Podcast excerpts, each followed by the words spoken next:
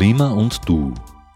Die Verantwortung für die globale Erwärmung wird seit Jahrzehnten zwischen Politik, Industrie und Konsumentinnen und Konsumenten hin und her geschoben. Was können wir Einzelne wirklich zur Bewältigung der Klimakrise beitragen? Gemeinsam mit Expertinnen und Experten suchen wir nach Auswegen und Lösungen. Die wöchentliche Informations- und Diskussionssendung der freien Medien in Oberösterreich. Kennen Sie das? Sie stehen im Supermarkt. Na gut, das werden Sie wahrscheinlich kennen. Sie wollen Karotten kaufen. Welche nehmen Sie? Die billigsten? Die schönen großen? Oder vielleicht die Bio-Karotten? Vielleicht nehmen Sie ja die Bio-Karotten. Um Bio geht's heute nämlich, genauer gesagt um Greenwashing. Was Bio mit Greenwashing zu tun hat, beantwortet mir heute Martin Wildenberg. Er ist Experte für nachhaltigen Konsum, Landwirtschaft und Biodiversität. Danke, Herr Wildenberg, dass Sie uns heute da besuchen. Sehr gerne. Greenwashing, wir haben es gerade angesprochen, also Grünwaschen. Was ist Greenwashing überhaupt? Also als äh, Greenwashing bezeichnet man ganz einfach quasi die bewusste Täuschung der Konsumentinnen und Konsumenten in Bezug auf die Umweltfreundlichkeit oder Umweltverträglichkeit von Produkten oder auch ähm, durchaus auch Firmen, Organisationen und so weiter. Ähm, interessanterweise der, der Begriff Greenwashing kommt, hat tatsächlich was mit Waschen zu tun, also ist aufgebracht worden, äh, wie Hotels angefangen haben, quasi die, ähm, ihre Gäste zu bitten, die Handtücher auf den Boden zu legen, die gewaschen werden sollen aus ähm, quasi Umweltsicht natürlich ein Vorteil, aber äh, das ist dann so quasi groß gespielt worden äh, als der große Beitrag, den die äh, Hotels dazu zum Umweltschutz leisten, ähm, dass es überhaupt nicht im Verhältnis zur eigentlichen Wirkung gestanden ist und im Zusammenhang von, also das haben sich dann ähm, Wissenschaftler angeschaut und haben dann diesen Begriff geprägt. Kommen wir vom Hotel wieder zurück in den Supermarkt und gehen einmal bisschen rein und da sehen wir als allererstes die Gemüsetheke. Mhm. Wir wollen jetzt also Karotten kaufen. Und wir gehen da jetzt hin, Bio-Karotten, biologische Karotten. Was ist da der Unterschied zwischen Bio und biologisch?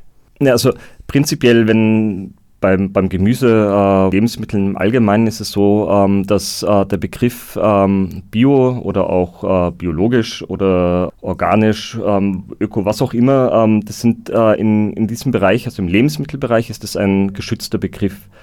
Das ähm, bedeutet, äh, dass in Europa tatsächlich nur dann Lebensmittel diesen quasi das Silber Bio äh, im Namen führen dürfen oder, oder äh, Öko, wenn sie äh, zumindest nach den europäischen Bio-Richtlinien produziert worden sind. Das ist bei anderen ähm, Begrifflichkeiten so, also nachhaltig kann ich gleich einmal irgendwo drauf geben. Bei Bio muss ich wirklich nachweisen im Lebensmittelbereich, dass das auch ähm, nach den Bio-Richtlinien produziert worden ist bei anderen Produktgruppen, also speziell bei der Kosmetik zum Beispiel, wo ja auch oft äh, quasi Bio auf den, ähm, im Namen oder auf den Verpackungen draufsteht, ist das nicht so. Also das ist kein geschützter Begriff. Da könnte ich jetzt auch sagen, das ist ein biologisches, eine biologische Seife, weil irgendeine natürliche Zutat äh, drin ist, die jetzt aber nicht nach Ökorichtlinien angebaut worden ist. Bevor wir jetzt ähm, über weitergehen im Supermarkt, sprechen wir noch kurz über, das, über den Begriff Nachhaltigkeit. Der ist ja gerade in aller Munde, in jeder Überschrift, auf jedem Produkt. Was heißt Nachhaltigkeit eigentlich oder wie ist er definiert? Ja, ähm, also wie er definiert ist, also es, es gibt unzählige Definitionen äh, von diesem Begriff. Ähm, viele haben wahrscheinlich gehört, dass es äh, zum Beispiel drei Säulen der Nachhaltigkeit gibt. Also ähm, deutet darauf hin, dass man jetzt nicht nur zum Beispiel auf die Umwelt schaut, sondern eben auch äh, auf das Soziale. Ähm, bei den Produkten würde das zum Beispiel ähm, sowas wie Arbeitsrechte umfassen oder auch äh, Vermeidung von Kinderarbeit, äh, gerechtes Einkommen und so weiter. Und auch auf die ökonomische Seite. Das heißt, ähm, dass das, was man tut, auch in der Zukunft tragfähig ist. Ist jetzt eine Sicht, ähm, was mir immer ganz gut gefällt, ist, äh, wenn es um nachhaltige Entwicklung geht, ist das Verständnis, dass das, also äh, nachhaltige Entwicklung, nachhaltige Gesellschaft, dass wir hier immer auch ähm, von Prozessen reden, also die, die die Gesamtgesellschaft umfassen, Konsum, Einkaufen, so wie wir das jetzt hier beim Gemüse tun quasi, ähm, ist ein Teil davon. Ähm, nachhaltige Landwirtschaft, um die es natürlich beim äh, Lebensmittelbereich geht, wäre dann eine Landwirtschaft, die äh, einerseits quasi die Umwelt schont, also idealerweise mit und nicht gegen die Umwelt arbeitet, wo äh, der Landwirt, wo die Arbeiter, die in der Produktion beschäftigt sind, von ihrer Arbeit leben können und zwar so, also gut leben, äh, ein Leben ähm, nicht an der Armutsgrenze, sondern eins, wo sie auch ihre äh, Optionen und so weiter voll ausschöpfen können. Und ähm, ja, also das wären so diese, äh, wäre so die Nachhaltigkeit, wenn man es dann weiterführt in Richtung Lebensmittel, also ähm, ist es natürlich dann nicht nur die landwirtschaftliche Produktion, sondern auch äh, betrifft dann natürlich auch alle Produktionsschritte dahinter. Das heißt, ähm, angefangen von der Verpackung über äh, Zubereitung, man es kommt, kommen dann auch gesundheitliche Aspekte dazu, spielt jetzt hier in der Gemüsetheke nicht so eine Rolle, aber wenn man jetzt zum Beispiel an ähm, Tiefkühlprodukte, Pizzen oder anderes äh, Lebensmittel denkt, ähm, da spielt natürlich dann auch der gesundheitliche Effekt äh, eine Rolle. Das heißt, idealerweise äh, betrachtet man das dann auch mit wir merken schon, der Begriff Nachhaltigkeit, der umfasst ganz, ganz vieles. Jetzt steht Nachhaltigkeit aber auf fast allen Produkten drauf oder auf vielen zumindest. Mhm. Was muss denn ein Unternehmen machen, um den Begriff Nachhaltigkeit sich sozusagen auf die Fahne zu schreiben? Ja, das kann man, ähm, ich würde jetzt mal sagen, das kommt erstens natürlich aufs Unternehmen drauf an, das heißt auf die, auf die Sparte, wo das Unternehmen beschäftigt ist.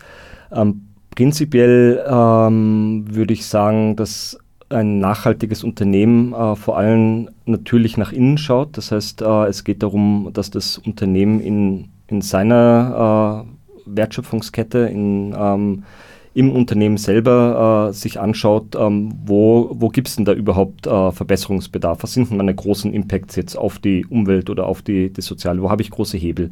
Das heißt, ähm, wenn ein Unternehmen ernsthaft um Nachhaltigkeit bemüht ist, dann wird es an irgendeiner Stelle diese äh, Analyse machen. Das heißt, das kann, ähm, das kann man dann, wenn man sich das anschauen will, ähm, auf der Unternehmenshomepage zum Beispiel äh, in Form eines Nachhaltigkeitsberichts ähm, finden, der wirklich detailliert verschiedene Aspekte äh, der Nachhaltigkeit durchleuchtet ähm, und zwar quasi, was, was das Unternehmen selber für einen Impact da hat plus ähm, die Wertschöpfungskette. Also das ist auch etwas, ähm, wo das Unternehmen je nachdem ähm, natürlich auch von der Größe abhängig, aber doch einen Einfluss darauf hat, also wo, wo kommen Rohstoffe her, wie werden die produziert und so weiter und so fort. Das heißt, äh, das ist einmal das Erste, was ein Unternehmen quasi machen muss, äh, wenn es nachhaltiger werden will, äh, dass es diesen Blick nach innen richtet.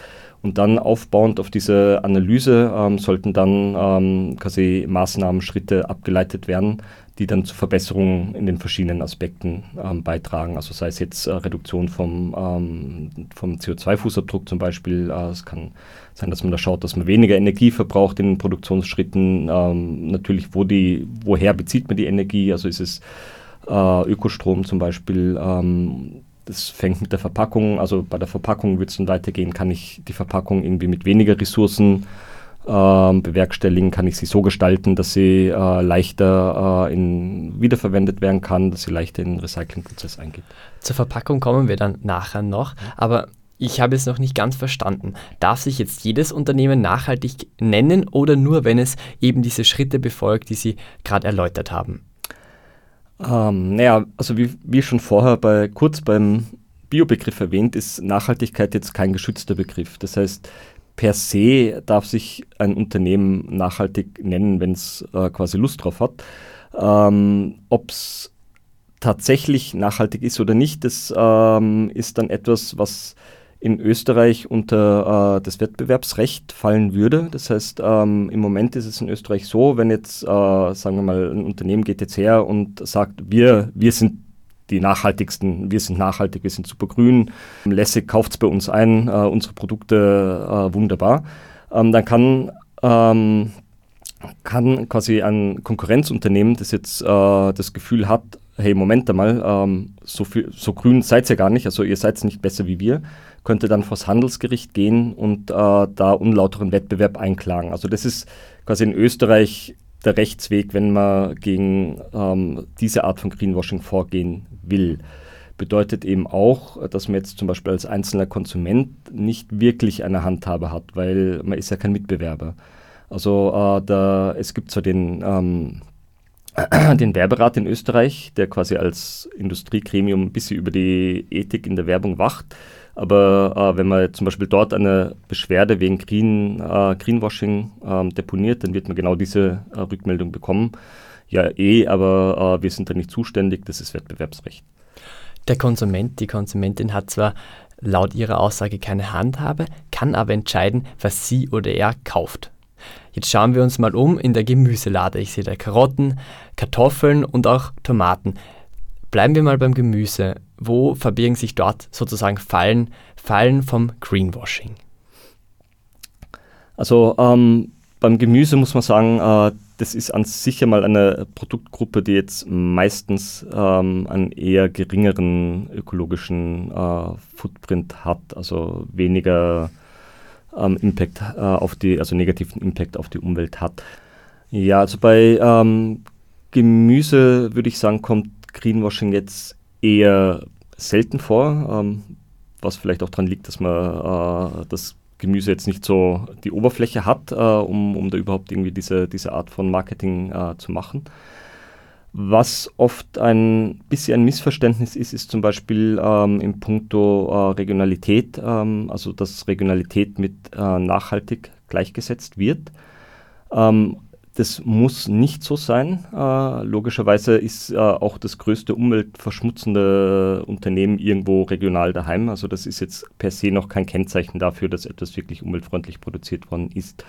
Beim Gemüse betrifft es vor allem ähm, die Produktion äh, außerhalb der Saison. Also es gibt natürlich auch ähm, in Österreich im Winter österreichische äh, Gewächshaustomaten zum Kaufen zum Beispiel. Die wären dann in dem Fall regional haben aber auch einen großen ähm, Fußabdruck, weil sie natürlich in beheizten Gewächshäusern produziert werden. Das heißt, da wird natürlich Energie benötigt, um, um diese Jahreszeit äh, zu produzieren. Je nachdem, da gibt es dann unterschiedlich intensive Anbauarten. Teilweise äh, erfolgt die äh, Produktion sogar mit Beleuchtung, weil es im österreichischen Winter zu dunkel ist. Da hat man dann schon massiven Energieverbrauch und da hilft dann auch die ganze Regionalität nichts mehr weil äh, der Transport selbst von Spanien mit dem LKW äh, viel weniger Emissionen verursacht äh, wie das Beheizen und das Beleuchten. Beim Reden sind wir jetzt zu der, an der Fleischtheke angelangt. Es gibt ja Fleisch, es gibt Biofleisch. Sie haben es gerade erwähnt, nur weil es regional ist, nur weil Gemüse regional ist, heißt es nicht, dass der CO2-Fußabdruck weniger ist. Es gibt ja diesen Begriff Biolüge, vor allem im, im Zusammenhang mit Fleisch und Biofleisch. Was hat es denn mit dem auf sich? Oder hinter dem Begriff Biolüge steckt quasi die äh, Vorstellung, dass äh, konventionelles Fleisch oft ähm, einen geringeren oder äh, konventionelle tierische Produkte, sagen wir mal, also es betrifft nicht nur das Fleisch, auch Milch, Käse und so weiter, einen geringeren CO2-Fußabdruck hat ähm, wie das äh, Biofleisch oder ähm, Biomilch. Das stimmt so nicht unbedingt. Ähm, man kann es zwar rechnerisch äh, teilweise so darstellen, aber ähm, wenn man sich äh, jetzt die Produktions, diese verschiedenen Produktionsarten in der Praxis anschaut, ähm, ist es eigentlich relativ offensichtlich, äh, welche Produktion hier die umweltfreundlichere ist. Also ähm, der erste Aspekt, der da einmal ähm, zur Sprache, also den man da bedenken muss, ist, dass, wie gesagt, Nachhaltigkeit jetzt ähm, sozusagen mehrdimensional ist. Das heißt, da geht es nicht nur um den CO2-Fußabdruck, und wenn man sich jetzt zum Beispiel anschaut, so äh, konventionelle Produktion und die Produktion, die da quasi auf dem Papier besser abschneidet, ähm, das ist eine sehr intensive, sehr große Produktion. Das heißt, da habe ich sehr viele Tiere, die ihr Leben lang quasi im Stall, im Gebäude verbringen und ähm, habe versiegelte Flächen. Ich habe enorme Probleme äh, mit äh, anderen ähm, verschmutzenden äh, zu anderen umweltschädlichen äh, Substanzen wie äh, Nitrate, Ammoniak, Stickstoff. Also wenn man, wenn Sie davon gehört haben, was zum Beispiel in Holland gerade passiert, das hängt mit dieser Art der Landwirtschaft zusammen, also wo, wo man einfach versucht, die, die Stickstoffeinträge ähm, wieder. Was passiert gerade in Holland, in den Niederlanden? Ja, ist es so, dass man, dass die äh, Regierung aufgefordert worden ist, äh, ähm, quasi die Nitratbestimmung der EU endlich einzuhalten. Das haben sie über Jahre hinweg ähm, vernachlässigt. Und um das jetzt zu schaffen, äh, müssen sie äh, quasi einen Gutteil oder wollen sie einen Gutteil ihrer äh, Landwirtschaft, also ihrer ähm, tierischen Produktion quasi einschränken. Das heißt, ähm, einerseits geht es da darum, noch mehr Maß, technische Maßnahmen zu setzen, um äh, das in den Griff zu bekommen, aber de facto wird es darauf hinauslaufen, dass da viele Betriebe zumachen müssen. Jetzt sind das aber keine Betriebe, wie, ähm, wie man sich so in Österreich landläufig vorstellt. Also, um da, äh, also da, das sind Betriebe, die ähm, wesentlich größer, wesentlich durchtechnologisierter sind, äh, wesentlich intensiver produzieren, ähm, wie jetzt in Österreich. Also da geht es jetzt nicht um äh, 20, 30, 40, 50 Kühe mit Weiterhaltung, sondern das sind äh, hunderte von Rindern, die in Ställen stehen und de facto nie rauskommen. Zu den Kühen kommen wir gleich, wir bleiben aber gerade noch bei dem Fleisch. Hm.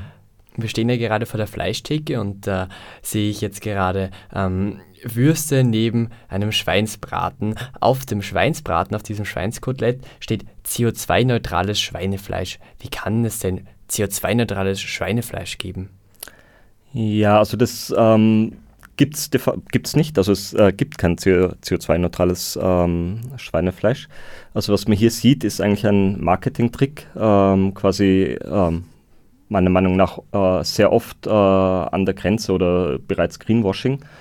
Ähm, was hier gemacht wird, ist, dass äh, man seinen CO2-Fußabdruck ähm, berechnet, also in dem Fall äh, den CO2-Fußabdruck von diesem äh, Kotelett zum Beispiel.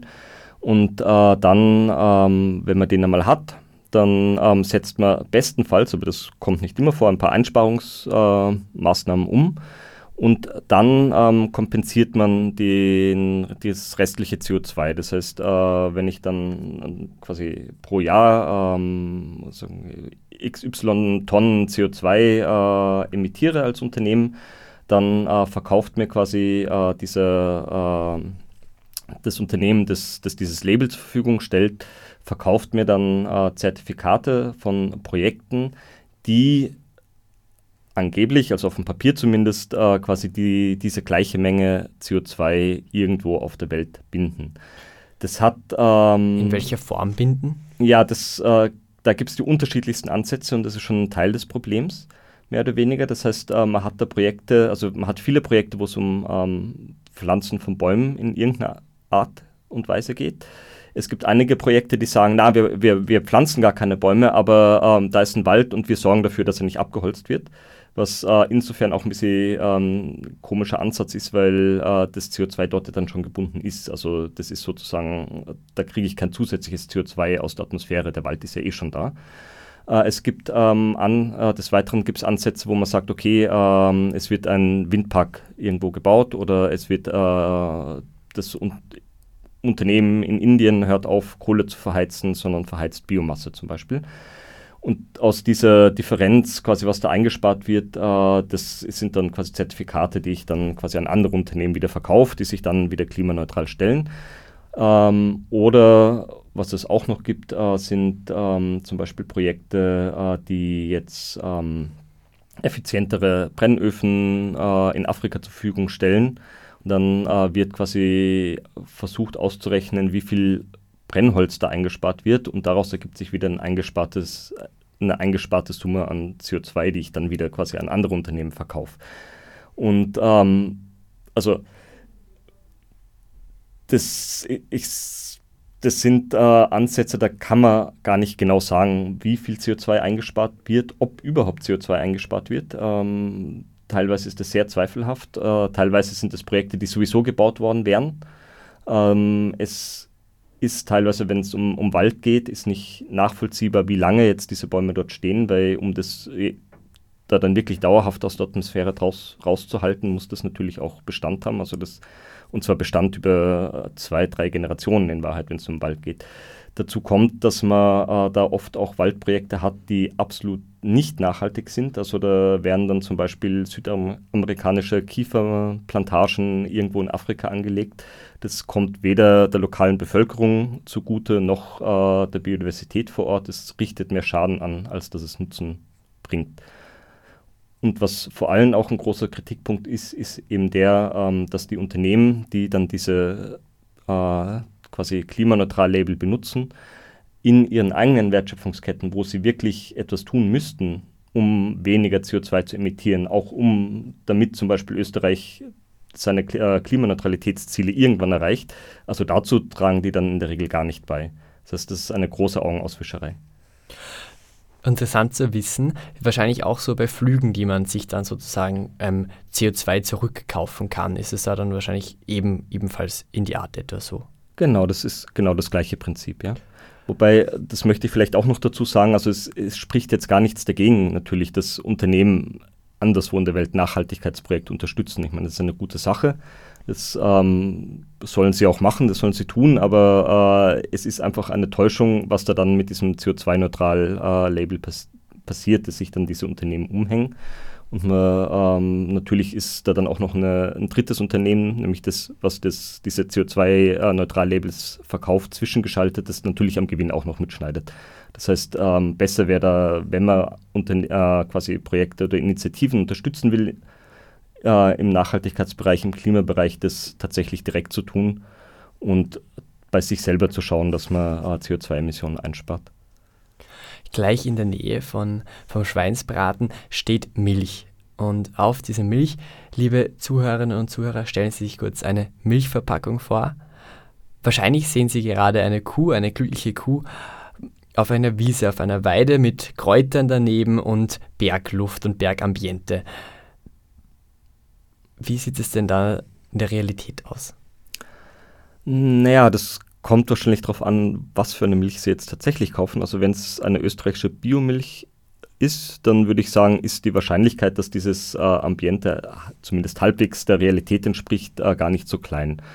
Ähm, das heißt, äh, viele ähm, Biobetriebe in, in Österreich, die vor allem auch im Bergland angesiedelt sind, ähm, würde ich sagen, stellen eine relativ nachhaltige, umweltfreundliche Form der Landwirtschaft dar. Das heißt, äh, da ist es so, dass die, ähm, dass die Kühe draußen auf der Weide sind. Also bei Bio ist ja auch eine gewisse Anzahl von äh, Mindestweidetagen vorgeschrieben.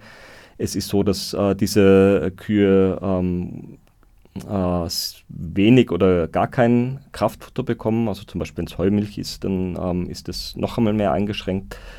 Äh, das heißt, da fallen zum Beispiel auch diese ganzen Exporte von südamerikanischem ähm, Soja äh, weg. Das heißt, äh, das sind Kühe, die tatsächlich nach draußen gehen, äh, grasen, damit auch offene Landschaften erhalten, die auch gut für die Biodiversität sind. Und ähm, so gesehen eigentlich ein, ein relativ äh, nachhaltiges äh, Produkt, könnte man sagen. Natürlich, ähm, was bei Kühen immer dazu kommt, ist der Methanausstoß. Äh, das heißt, äh, Kühe sind ähm, Wiederkäuer und mit ihrer Verdauung produzieren sie relativ viel Methan, was auch ein Treibhausgas ist. Und äh, das ist auch das, wo, ähm, woher dieser im Vergleich zu anderen Fleischarten zum Beispiel ähm, große CO2-Fußabdruck vom äh, Rind kommt. Da hängt sehr viel mit diesem Methanausstoß zusammen. Neben der Kuhmilch steht eine Mandelmilch. Sie ist ja, Mandelmilch gilt ja als, ähm, und zumindest irgendwie als Klima, fürs Klima gut oder beziehungsweise hip und cool unter Anführungszeichen. Auf der Verpackung der Mandelmilch steht 89% recycelbar. Warum steht denn da nur 89% recycelbar und nicht 100%? Äh, das ist eine eine gute Frage, ähm, weil wenn das ein Tetrapack ist, könnten Sie wahrscheinlich auch 100% recycelbar draufschreiben. Wobei ähm, dieser Zusatz oder dieses ähm, recycelbar auf einer Verpackung sehr wenig aussagt in Wahrheit, weil das sagt jetzt nichts darüber aus, ob das Ding tatsächlich recycelt wird, ob das tatsächlich wieder in Kreisläufe geht. Es sagt eigentlich nur aus, naja, die Materialien, die wir verwenden, die kann man eigentlich recyceln, aber das, man kann fast jedes Material recyceln. Also das ist ein bisschen eine Nullaussage in Wahrheit. Was ähm, man vielleicht auch noch zur Mandelmilch ähm, sagen sollte, weil äh, das natürlich, nachdem sie direkt neben der tierischen Milch steht, ähm, es ist natürlich so, auch wenn, wenn jetzt die Kuhmilch, quasi die Bio-Kuhmilch aus Österreich ähm, ein relativ äh, nachhaltiges Produkt ist, äh, eine pflanzliche Milch ähm, hat in der Regel einen geringeren äh, CO2-Fußabdruck. Wobei man da gerade bei der Mandelmilch dann wieder ähm, vielleicht darauf achten sollte, wo kommen diese Mandeln her, weil die Mandelproduktion zum Beispiel in den USA, in Kalifornien, ist eine sehr, sehr intensive Pestizid- und ähm, also intensive Landwirtschaft, braucht viel Pestizide, verbraucht viel Wasser und sorgt dort auch vor Ort für, um, äh, für große Umweltprobleme. Das heißt, die bessere Wahl wäre dann wahrscheinlich ähm, quasi Milch auf Getreidebasis, also Hafermilch oder ähm, also da gibt es ja schon sehr viele äh, Möglichkeiten, auch Sojamilch zum Beispiel. Am besten natürlich auch Bio. Ähm, dann genau, also was viele auch nicht wissen, ist, dass äh, gerade beim, also bei den bei Sojamilch oder ähm, auch bei, bei Tofu oder was auch immer an äh, Lebensmitteln mit ähm, Soja drin, die man bei uns in Österreich kaufen kann, dass da der Soja in der Regel äh, entweder aus Österreich oder zumindest aus Europa, oft aus dem Donauraum kommt, nicht aus Südamerika. Der wird verfüttert. Die, ähm, die, die, Mandelmilch besteht ja, die Verpackung der Mandelmilch ist das 89% recycelbar, weil ähm, oftmals Kartonagen, also Kartonverpackungen aus, äh, auch aus Plastik bestehen. Und ähm, dies, das nennt sich dann Mischverpackungen. Mhm. Das schaut aber von außen oft aus, wie wenn das nur Kartonagen sind. Ist das dann auch Greenwashing? Uh, naja, nicht wirklich, weil ähm, ich meine, da geht es tatsächlich um die Funktionalität der Verpackung. Also ich könnte die Milch jetzt äh, schlecht nur in Karton verpacken, das wird aufweichen, das wird nicht halten. Ähm, es ist so, dass äh, ja, da ist oft entweder eine, äh, also in, in diesen ähm, quasi ähm, Karton-Getränkeverpackungen ist äh, da gibt es zwei Arten. Die eine hat eben eine dünne Plastikschicht auf der Innenseite, die andere äh, hat ähm, Aluminium äh, eingezogen. Und ähm, ja, ist jetzt, äh, kann man auch recyceln, also es äh, wird ja auch getrennt gesammelt quasi, also die, äh, diese Verpackung, aber eben äh, das Plastik ist dann tatsächlich etwas, was man, mit dem kann man da nichts mehr dann anfangen. Also das, das, ähm, das kann man dann nicht wiederverwenden. Äh, prinzipiell jetzt, wenn es um Getränke geht, also die allernachhaltigsten Getränkeverpackungen sind äh, welche äh, sind wiederverwendbare äh, Getränkeverpackungen, also welche äh, also Mehrwegverpackungen für die mit Pfandsystem, also so wie, wie wir es von den vom Bier kennen zum Beispiel. Bleiben wir bei den Getränken. Wir sind jetzt schon ein bisschen weiter im Supermarkt hinein, hineingegangen. Wir sind jetzt gerade beim Kaffee. Und vor allem beim Fairtrade Kaffee gibt es ja immer wieder die Mythen, ob das jetzt richtig, also ob das jetzt wirklich fair angebaut ist oder ob das jetzt wirklich nachhaltig ist. Und es ist ja auf den meisten Labels, wie man oft sieht, im Supermarkt wirklich immer Fairtrade oder andere Labels drauf. Was hat es denn damit auf sich? Beim Kaffee ähm, ist es so, dass äh, meine Empfehlung wäre, nicht nur auf Fairtrade zu achten, sondern eben auf eine Kombination von Bio und Fairtrade. Ähm, weswegen es ist so, dass äh, Fairtrade hat mehr Fokus auf ähm, quasi die äh, sozialen Aspekte der Nachhaltigkeit. Das, äh, die machen dann auch äh, Bildungsprojekte, äh, da geht es um einen gerechten Lohn. Also die, die haben da Systeme, eingeführt, die, die, äh, die Landwirte dann auf dieser Seite quasi sozial und ökonomisch absichern. Ähm, bei, vor allem bei, das ist vor allem wichtig bei Produkten aus dem globalen Süden, die auf, dem Welt, auf den Weltmärkten gehandelt werden. Aber ähm, wo äh, Fairtrade jetzt äh, nicht so weit geht wie, ähm, wie Bio, ist zum Beispiel bei den Pestiziden. Also ist, unter Fairtrade kann man schon auch noch, also gewisse Pestizide, die gefährlichsten sind verboten, aber man kann schon auch noch mit Pestiziden arbeiten. Das heißt, ähm, da wäre die Empfehlung, dass man quasi Fairtrade und Bio kombiniert. Ist auch in den meisten Fällen so, äh, dass es für die, auch für die Betriebe dann bedeutet, dass sie noch einmal einen besseren Preis bekommen, weil sie eben, äh, weil sie beide Zertifikate haben, was bedeutet, dass sie von ihrer Arbeit auch besser leben können. Gibt es denn ein anschauliches Beispiel irgendwie, um Greenwashing in der Kaffeeindustrie darzustellen? im Kaffee sowie äh, bei vielen anderen Produkten natürlich auch ähm, Beispiele äh, für Unternehmen, die Greenwashing betreiben. Was man ähm, oft sieht, also gerade bei, das betrifft auf den Kaffee, aber auch auf äh, andere Produkte wie, wie Schokoladen und so weiter zu, die ja quasi auch aus dem äh, der Rohstoff aus dem globalen Süden kommt und wo sehr große Unternehmen äh, auch einen großen Marktanteil halten, ist, dass äh, Unternehmen ähm, mit äh, quasi unternehmenseigenen Initiativen, Nachhaltigkeitsinitiativen kommen. Ähm, das die können durchaus gut sein, äh, müssen aber nicht und ähm, ist für den Kunden, würde ich sagen, sehr schwer zu durchschauen, ob äh, da jetzt was dahinter steht oder ob das hauptsächlich Marketing ist. Ähm, man muss da dann auch aufpassen, also ähm, da möchte ich jetzt möchte ich ein Beispiel äh, vielleicht bringen äh, von äh, einer Studie, die ich ähm, mir im Detail anschauen äh, und begleiten durfte. Da ist es um Espresso gegangen und wie Sie ja vielleicht wissen, also Nespresso äh, ähm, werden aus Aluminium gemacht und äh, haben auch jetzt per se aus Nachhaltigkeitssicht nicht den besten Ruf. Jetzt ist es so, dass äh, sich diese Studie, also das war äh, eine Studie, die hat sich dann angeschaut, ähm, wie schneidet jetzt äh, so das Nespresso-System ab im Vergleich mit ähm, anderen Kaffeezubereitungsarten. Äh, was die Studie gemacht hat, ist, dass sie äh, für quasi alle Zubereitungsarten, also da hat man verglichen ähm, den, den quasi klassischen Filterkaffee, äh, so ein Kaffee-Vollautomat, also wo man die Bohnen reintut und dann wird das gemahlen und man kriegt seinen Kaffee raus und ähm, die, äh, diese französischen Espresso-Kannen, äh, die man auf den Herd stellt. Die, diese drei ähm, hat man mit dem Nespresso-Anbausystem, äh, ähm, dem Nespresso-Kaffeezubereitungssystem verglichen.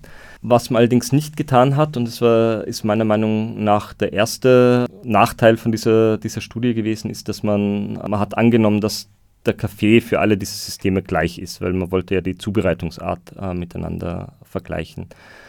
Und ähm, was dann rausgekommen ist, ist, dass äh, tatsächlich auch unter Berücksichtigung ähm, der Verpackung, also der Aluminiumverpackung von Nespresso, äh, dass Nespresso da eigentlich ziemlich gut abschneidet. Ähm, das heißt, äh, es war ähm, quasi gleich auf dem, dem Filterkaffee ein bisschen besser sogar.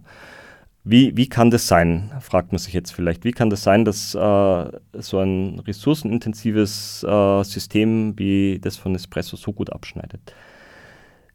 Die Antwort liegt darin, dass ähm, das, was das Nespresso-System macht, äh, nämlich quasi dir die fertig portionierte Menge an Kaffee für deine Tasse Kaffee in die Hand zu drücken, sozusagen, dass das diesen Effekt ausmacht. Das heißt, ähm, wenn ich jetzt beim Filterkaffee habe oder die anderen äh, Kaffeezubereitungsarten, dann verwende ich wahrscheinlich ein bisschen, kann es gut sein, dass ich mehr Kaffee verwende, ähm, dass ich zu viel verwende, nicht die optimale Menge quasi, um die ich brauche. Jetzt ist es aber so, dass der Kaffeeanbau äh, der Teil von der Wertschöpfungskette ist, der einen sehr großen Anteil an den Emissionen hat. Das heißt, jedes Gramm mehr an Kaffee, das ich verwende, obwohl ich es vielleicht gar nicht brauche, trägt so einen quasi größeren ähm, Footprint bei. Und da ist das Nespresso-System dann natürlich äh, in Vorteil, weil es dieses Ding halt einschränkt. Das liest sich in der Studie dann so, dass, dass, dass es quasi heißt, naja, der Nachhaltigkeitsvorteil vom Nespresso-System ist, äh, dass man den Kunden, den Kunden, den Konsumenten nicht ermöglicht, diese Fehler zu machen.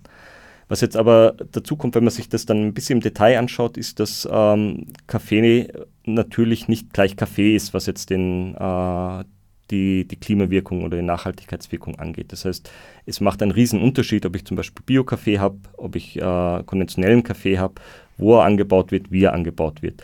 Das ist in dieser Studie jetzt so nicht berücksichtigt worden, spielt per se auch keine große Rolle für die Nespresso-Konsumenten, weil die können sich das sowieso nicht aussuchen. Also zu dem Zeitpunkt, wie diese Studie gemacht worden ist, hat es, glaube ich, genau eine Kapsel gegeben von Nespresso, die Bio-Kaffee im Angebot gehabt hat. Und das ist jetzt, wenn man sich jetzt überlegt, wie viel man ähm, für den Espresso-Kaffee pro Kilo Kaffee quasi bezahlt, das ist, sind so um die 70, 80 Euro.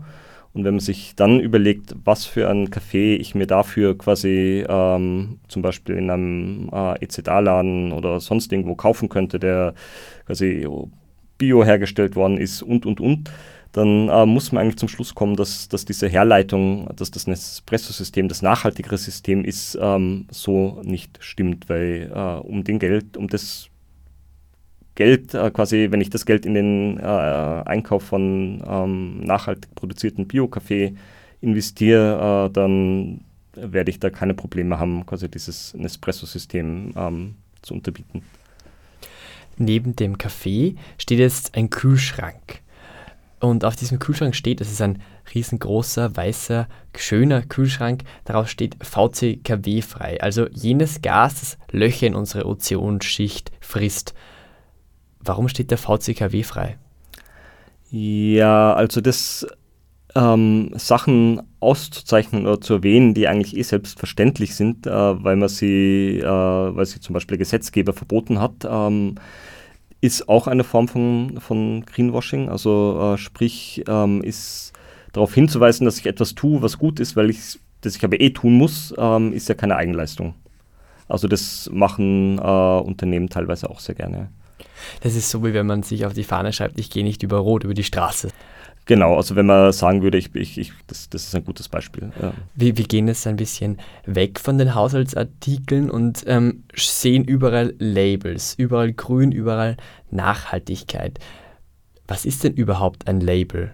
Das ist eine gute Frage. Äh, zu, Prinzipiell ähm, soll ein Label ja irgendetwas auszeichnen, also das wäre jetzt so, so die, die Grundidee, wobei die Grenzen zwischen auch dann zwischen Marken und Labeln oft ein bisschen verschwimmen. Ähm, es ist so, dass sich äh, jedes äh, Unternehmen, also auch kann sich äh, prinzipiell ein Label ausdenken. Also ähm, da gibt es jetzt keine, keine Vorschriften oder keine Regelungen muss natürlich, äh, darf jetzt natürlich nicht sittenwidrig sein oder sowas, aber ähm, prinzipiell, äh, wenn ich ähm, als Unternehmen Lust habe, ähm, kann ich äh, meine Marketingabteilung bitten, mir ähm, da doch für irgendein hübsches Label zu, zu entwerfen. Welchen Labels kann man denn dann vertrauen, wenn sich jeder selbst Labels geben kann?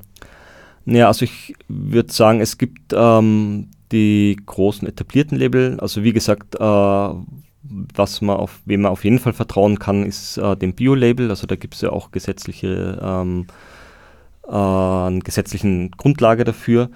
Ähm, es gibt, äh, also oft wird dann auch unterschieden zwischen quasi Gütesiegeln, die, die dann eben irgendeine Form von ähm, gesetzlicher Verankerung haben äh, und dann äh, des weiteren Labels. Aber wie gesagt, das ist in, jetzt im, im allgemeinen Sprachgebrauch unterscheidet man da, glaube ich, nicht. Ähm, das österreichische Umweltzeichen wäre jetzt auch noch etwas, wo man sagen kann, ja, äh, also das, das ist zum Beispiel auch etwas, was ähm, quasi staatlich äh, mitgetragen wird und Daneben gibt es dann noch eine, natürlich eine Reihe von äh, etablierten ähm, Gütesiegeln oder Labels, äh, die oft von quasi Drittorganisationen getragen werden, also Fairtrade zum Beispiel äh, als, als ein Beispiel. Das sind natürlich auch wirtschaftlich arbeitende, arbeitende Organisationen mehr oder weniger, also die müssen auch überleben. Das kann man dann, aber sind äh, schon sehr fundiert und quasi auch äh, extern kontrolliert. Das heißt, das wären dann Labels, die man schon vertrauen kann. Weg vom Haushalt und hin zur Kleidung. Jetzt sind wir bei der Mode angelangt und das allererste springt mir da ein Schuh ins Auge. Ein weißer Schuh und drauf steht Ocean Plastic, also Ozeanplastik. Was hat es denn damit auf sich? Wächst das Plastik da im Ozean?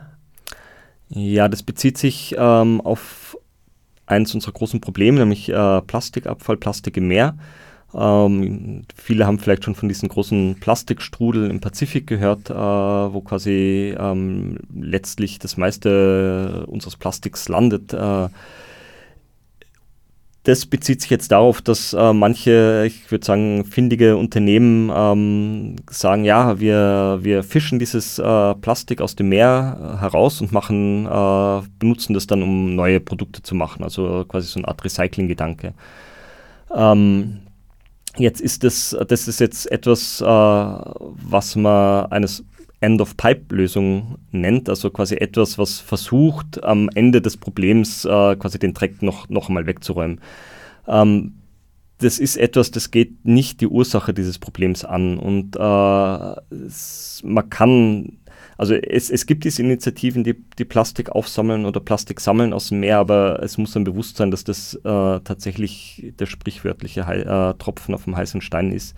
Das heißt, ähm, das ist schon irgendwie nett, aber das löst das Problem nicht. Das heißt, das ist tatsächlich etwas, da geht es hauptsächlich ums Marketing. Äh, das heißt, ähm, hört sich gut an, hat fast keine Wirkung, ähm, aber die Leute kaufen es vielleicht. Meistens ist es auch so, dass äh, der tatsächliche Anteil an, an quasi wirklichen Meeresplastik, der jetzt aus dem Ozean entfernt ist, ähm, also dass der meistens bei diesen Produkten auch sehr, sehr gering ist. Also das ist nicht so, dass der ganze Schuh dann aus diesem Plastik hergestellt wird, ganz im Gegenteil. Wie, wie wirbt die Modeindustrie sonst für ihre unter Anführungszeichen grüne Kleidung? Welche Tricks gibt es denn dort bei, bei der Modeindustrie? Ja, also ich, bei der, der größte Trick, würde ich sagen, der, der Modeindustrie in diesem Bereich ist, dass sie überhaupt versucht, ähm, ein, im Bereich ähm, Fast Fashion, also das ist äh, quasi das, das Prinzip, das im Moment in der Mode mehr oder weniger vorherrschend ist, also mit den großen Modehäusern wie HM, die, die das quasi ähm, auf diesem Geschäftsmodell begründet sind. Es bezeichnet äh, letztlich, dass ich äh, ganz viele Umdrehungen äh, in der, im Sortiment habe. Das heißt, ähm, ich habe nicht nur zwei, drei äh, Kollektionen neue im Jahr, sondern ich habe äh, quasi jedes Monat was Neues. Es wird schnell produziert, es wird billig produziert und soll äh, beim Kunden den Anreiz wecken, quasi möglichst oft ähm, neue Sachen zu kaufen. Man kann es sich leisten, weil sie sind ja billig. Sie halten meistens auch nicht mehr, so lange müssen sie auch nicht, weil die, ähm, ich glaube, von den, es, werden nur teilweise nur 30 bis 40 Prozent äh, der gekauften ähm, Klamotten wirklich regelmäßig getragen. Also das meiste Zeug hängt dann tatsächlich nur herum, wird nur ein, zweimal angezogen und verstaubt dann im Kasten. Dieses, äh, Art, diese Art der, des Geschäftsmodells, ähm, das ist per se nicht nachhaltig. Das heißt, da ist wirklich, der Problem liegt da im, im Kern von diesem Geschäftsmodell. Äh, das ist eine irrsinnige Verschwendung von Ressourcen und da hilft es mir dann auch nicht, wenn ich Baumwolle, zum Beispiel Bio-Baumwolle, äh, da, da mit rein verarbeite, weil auch für die Produktion von Bio-Baumwolle brauche ich Wasser, brauche ich Ressourcen und, und, und. Und irgendwo, ich meine, es ist einfach äh, Irrsinn, so viel Ressourcen quasi ähm, zu verramschen, mehr oder weniger. Wo unterscheiden sich denn die, die Strategien von Greenwashing in der Lebensmittel- und in der Modeindustrie? Wo gibt es denn da die großen Unterschiede? Ja, ich glaube, also ich würde sagen, so, so prinzipiell ähm, die Strategien von Greenwashing sind immer die gleichen. Also das ist unabhängig äh, von der Branche. Das heißt, Warum gibt es denn überhaupt Greenwashing? Naja, ähm, das ist auch leicht erklärt. Äh, es ist so, dass äh, wir alle wissen, dass wir ähm, mittlerweile doch äh, ein Klimaproblem haben. Wir rasen auf eine Klimakatastrophe zu. Es gibt viele andere Umweltprobleme. Umwelt ist auch etwas, was äh, den Menschen eben wichtig ist, gerade und es wird immer wichtiger, auch angesichts äh, der, der Krisen, die wir da bewältigen müssen. Und das führt natürlich dazu, dass ähm, man auch als äh, Konsument etwas ähm, beitragen möchte. Man möchte kein quasi schlechtes Gewissen haben, weil, weil man sich da jetzt was verkauft oder ähm, das heißt, es ist durchaus etwas, äh, wo die Unternehmen quasi glauben, dass sie da äh, einen Vorteil generieren können, ähm, wenn sie sich und ihre Produkte als grün darstellen. So, wir stehen da jetzt im Supermarkt und sind schon fast am Ende angelangt. Wir kommen drauf, dass es sehr schwierig ist, von uns von Greenwashing zu schützen. Wir können es aber nicht nur von Licht und Wärme leben. Kann ich jetzt mit gutem Gewissen im Supermarkt einkaufen oder geht das generell nicht?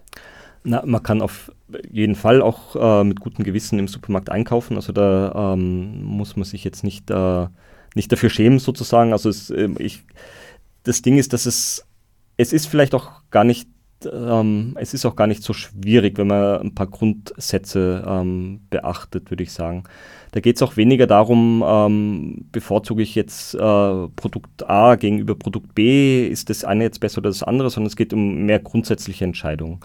Ähm, also die meisten Menschen kaufen im Supermarkt ja auch Lebensmittel ein und da wäre äh, der erste Gedanke, dass man ähm, sich sagt, okay, tierische Produkte brauchen immer mehr Ressourcen in der Produktion als pflanzliche Produkte. Das ist ähm, unabhängig davon, ob das jetzt äh, bio oder konventionell produziert worden ist. Ähm, das tierische Produkt braucht immer mehr Ressourcen. Das heißt, wenn ich da jetzt wirklich einen Beitrag zur Nachhaltigkeit leisten will, dann sollte ich mir überlegen, kann ich da das ein bisschen einschränken. Also in Österreich wird sowieso ähm, viel zu viel Fleisch gegessen. Also da kommt auch wieder dieser gesundheitliche Aspekt ein bisschen rein. Man tut sich ja selber auch nichts Gutes damit. Das heißt, ähm, den Fleischkonsum reduzieren ein bisschen oder äh, ein bisschen weniger Milch, vielleicht doch äh, mal pflanzliche Milch auch zwischendurch oder sowas. Das sind Schritte, wo man wirklich etwas beitragen kann. Muss man auch auf kein Label, auf kein Gütesiegel und nichts achten und ist auch etwas, was in der Regel günstiger ist. Das ist nämlich ein äh, anderer Mythos, der oft beim nachhaltigen Konsum dabei hängt, dass der immer teurer sein muss. Das wäre jetzt mal das Erste. Ähm, wenn ich dann äh, zum Beispiel äh, beim, beim Gemüse nachhaltiger sein will, äh, da gilt äh, sozusagen der Grundsatz, also Bio ist natürlich gut, äh, ohne Pestizide produziert. Saisonal ähm, ist wichtig und äh, dann Regionalität. Das heißt, Regionalität vor allem in Kombination mit Saisonalität ist dann schon auch etwas, wo man sagen kann, das ist prinzipiell nachhaltiger. Was man vermeiden sollte, ist Flugware, ähm, die mit einem großen Transportrucksack mitkommt verlassen wir jetzt den Supermarkt. Wir haben zwar nichts eingekauft, aber vielleicht machen das die Zuhörerinnen und Zuhörer beim nächsten Mal und achten auf die Dinge, die Sie eben gesagt haben, also saisonal, bio und vor allem wenig tierische Produkte.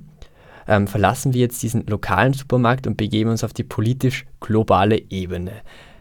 Ich sehe immer wieder bei Banken und vor allem das ist in letzter Zeit auch immer mehr die Werbung grünes Geld anlegen. Also grün sein Geld anlegen. Ich habe mit meinem einem befreundeten ähm, äh, Bankberater gesprochen, der sagt, er tut sich sehr schwer mit, ähm, damit das Geld grün anzulegen, weil in jedem Fonds auch Firmen dabei sind, die jetzt nicht 100% nachhaltig sind und damit kann man auch diesen Fonds nicht mehr als nachhaltig einstufen.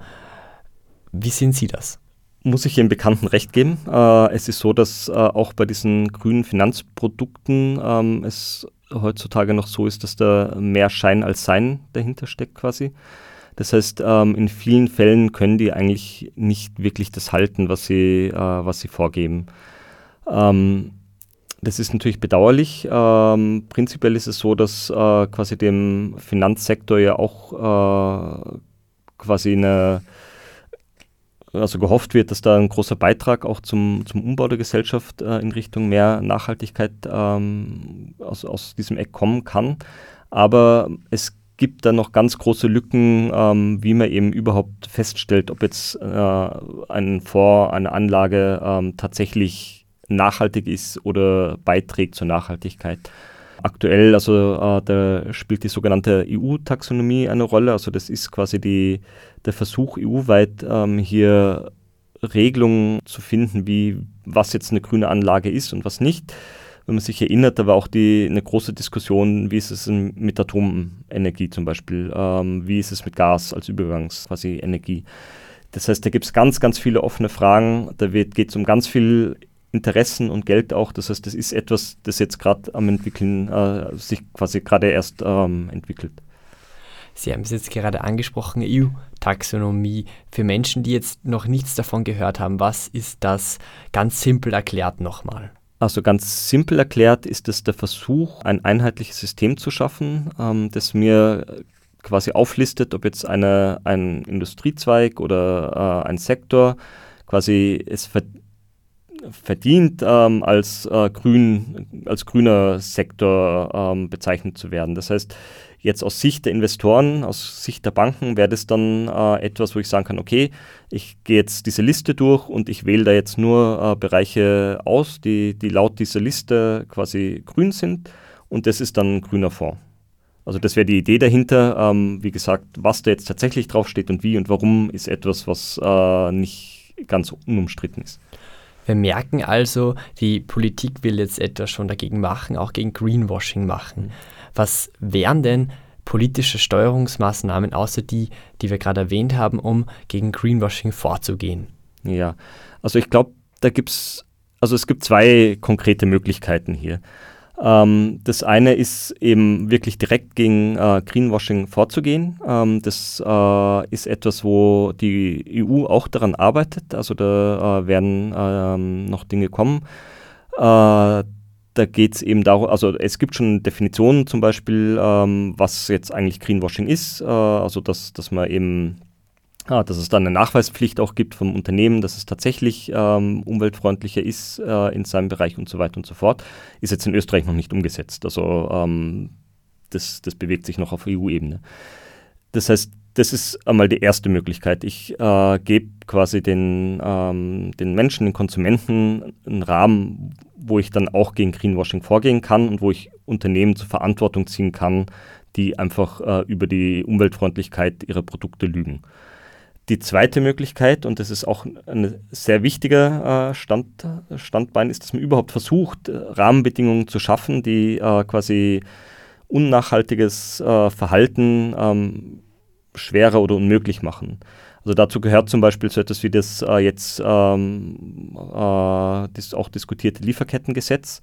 Also ist auch etwas, was von der EU kommt und was jetzt in den Nationalstaaten umgesetzt werden muss. Also Deutschland da, ist da schon ein bisschen weiter wie Österreich. Also in Österreich ist das jetzt, äh, wird gerade überlegt, wie man das ähm, genau machen könnte. Und dieses Lieferkettengesetz äh, zum Beispiel sagt, ähm, wenn jetzt ein Unternehmen in seiner, also wenn in der Lieferkette von einem Unternehmen äh, Probleme auftauchen, also zum Beispiel gegen Umweltvorschriften verstoßen wird, gegen arbeitsrechtliche äh, Vorschriften verstoßen wird, dann kann auch das Unternehmen am Ende haften.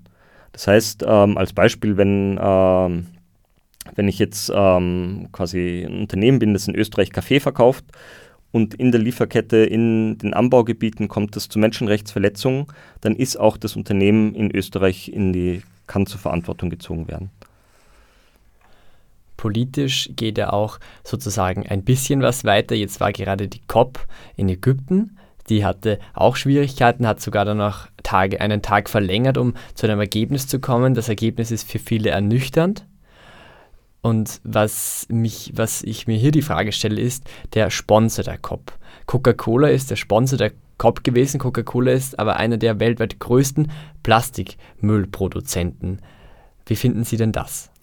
Zuerst einmal sagen, dass äh, bei dieser COP leider ähm, so gut wie gar nichts rausgekommen ist. Also da hat es jetzt sehr, sehr, sehr wenig Fortschritt gegeben. Ähm, bei Weitem nicht so viel wie nötig wäre. So gesehen kann man fast sagen, dass da die, das Sponsoring von Coca-Cola äh, das kleinere Problem ist, es ist vielleicht ein, ein Symptom dafür, was da, da schiefgelaufen ist. Es war ja ähm, neben Coca-Cola äh, war da ja auch die Ölindustrie sehr stark vertreten auf dieser COP. Es hat Probleme rund um den ähm, äh, um die Organisation und so weiter gegeben. Also ich würde sagen, dass Coca-Cola da gesponsert hat, ist äh, quasi äh, in diesem Fall das kleinere Problem gewesen. Ne? Sie sprechen es gerade an, Öl, Gas und Kohleunternehmen waren sehr stark vertreten auf der COP. 636 Lobbyisten. Wie, wie können denn Öl, Gas und Kohleunternehmen Greenwashing betreiben? Da gibt es ein, einige äh, Möglichkeiten. Also fängt an äh, bei Gasunternehmen, die, also was, was man da oft jetzt sieht, ist, dass, dass quasi Biogas oder Ökogas verkauft wird.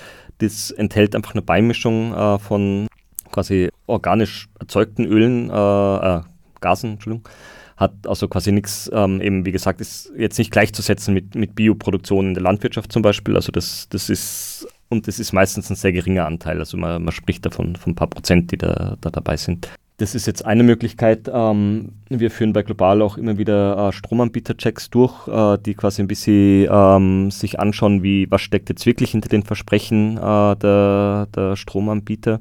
Das ist nämlich teilweise auch so, dass jetzt ähm, die Unternehmen jetzt in der Art, wie sie Strom produzieren, gar nichts ändern sozusagen, sondern den einfach so äh, quasi portionieren und dann portionsweise verkaufen. Das heißt, wenn ich als Unternehmen sowieso schon einen Anteil an Wasserstrom habe, dann verkaufe ich den halt als Ökostrom, teurer natürlich, äh, und bleibe aber eigentlich bei meinem Energiemix, ähm, wo auch andere Stromarten drin sind, die ich dann halt an andere Kunden anders verkaufe. Also es ist einfach ein Schleifel, ein Maschel, das man sich umhängt, das aber jetzt nichts äh, mit der eigentlichen Nachhaltigkeit des Unternehmens zu tun hat. Sie sind ja seit 2010 bei Global 2000, kennen sich auch schon seit damals und auch aufgrund ihres Studiums für Ökologie und Soziologie auch an der BOKU richtig gut aus mit Greenwashing, mit Konsum. Was hat sich denn in Bezug auf Greenwashing seit 2010 bis heute verändert? Gar nicht so viel, würde ich sagen. Ich meine, es ist äh, insofern mehr geworden, ähm, weil ich glaube, das Bewusstsein bei den Konsumenten, bei den Menschen einfach gestiegen ist, äh, was ja prinzipiell gut ist. Ähm, Greenwashing ist halt eine, eine sehr perfide Art, dieses gewachsene Bewusstsein auszunutzen. Prinzipiell ist es so, dass äh, eben diese Prozesse, von denen ich vorher gesprochen habe, äh, auf EU-Ebene, äh, die haben schon, ich glaube, so 2000 2013 oder 2014 ähm, gestartet, also beziehungsweise waren äh, wir da auch das erste Mal drin involviert. Wenn man sich dann umschaut, also gerade in Österreich zum Beispiel, ähm, hat sich da jetzt irgendwas getan in der Zeit? Sind da, ist da auch nur irgendeine Initiative in die Richtung äh, gesetzt worden? Muss man sagen, leider nein. Ähm, das Einzige, was es gibt, äh, sind äh, quasi Initiativen, also ist jetzt eine Initiative vom äh, VKI, also vom Verein für Konsumenteninformation, die jetzt die Möglichkeit geschaffen haben, für, ähm, für Konsumentinnen, für Bürger, sich da quasi zu melden, wenn sie glauben, dass es sich um Greenwashing handelt, kann man das äh, dort deponieren. Das wird dann von äh, Experten vom VKI auch überprüft, wird veröffentlicht, ähm, es wird die Firma angeschrieben. Also das ist, ist ein, eine Möglichkeit quasi äh, aus der Zivilgesellschaft kommt, ähm, die einfach da ist, weil äh, der Gesetzgeber hier quasi schläft und keine, den Konsumenten keine Möglichkeit gibt. Das sagt Martin Wildenberg, Experte für Konsum und Greenwashing von Global 2000. Ich habe jetzt schon großen Hunger. Ich werde mich jetzt auf den Weg in den Supermarkt machen. Bei der Karotte werde ich aber ganz besonders nachschauen, wie die denn produziert worden ist. Vielen Dank, Martin Wildenberg. Und ich wünsche den Zuhörerinnen und Zuhörern noch einen schönen Tag. Klima und du die Verantwortung für die globale Erwärmung wird seit Jahrzehnten zwischen Politik, Industrie und Konsumentinnen und Konsumenten hin und her geschoben. Was können wir Einzelne wirklich zur Bewältigung der Klimakrise beitragen? Gemeinsam mit Expertinnen und Experten suchen wir nach Auswegen und Lösungen. Die wöchentliche Informations- und Diskussionssendung der freien Medien in Oberösterreich.